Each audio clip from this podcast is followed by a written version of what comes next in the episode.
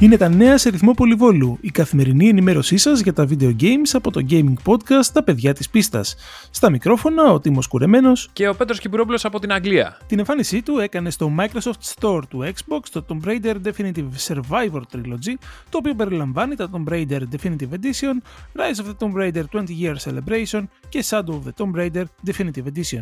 Κυκλοφορεί στις 18 Μαρτίου. Ο CEO της Take-Two, Strauss Zelnick, δήλωσε στη συνέντευξή του πως το καταναλωτικό κοινό είναι πλέον έτοιμο για video games των $70, σημειώνοντας πως τελευταία φορά που υπήρξε αλλαγή στις τιμές των νέων κυκλοφοριών στη ΗΠΑ ήταν το 2006. Θυμίζουμε ότι η απλή έκδοση του NBA 2K21 της 2K Games θυγατρικής της Take-Two στοιχίζει κοντά στα €75 στη χώρα μας. 3/4 για το FIFA στο PlayStation Store, αφού ήταν ο νούμερο 1 τίτλος σε download στην Ευρώπη σε PS4 και PS5 και στις ΗΠΑ σε PS5.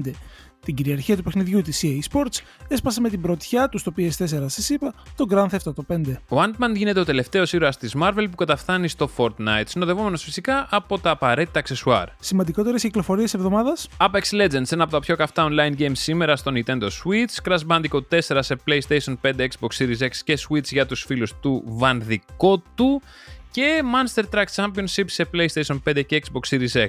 Και μην ξεχνάς το multiplayer mode του Watch Dogs Legion σε όλες τις πλατφόρμες. Ευκαιρία να θυμηθείτε τον τίτλο της Ubisoft. Αυτά για σήμερα. Ραντεβού αύριο με περισσότερα νέα και μην ξεχνάτε... Κάθε Παρασκευή ανεβαίνει νέο επεισόδιο «Τα παιδιά της πίστας» σε Google Podcasts, Apple Podcasts, Spotify και στο group μας στο Facebook «Τα παιδιά της πίστας Gaming Podcast». Καλή συνέχεια!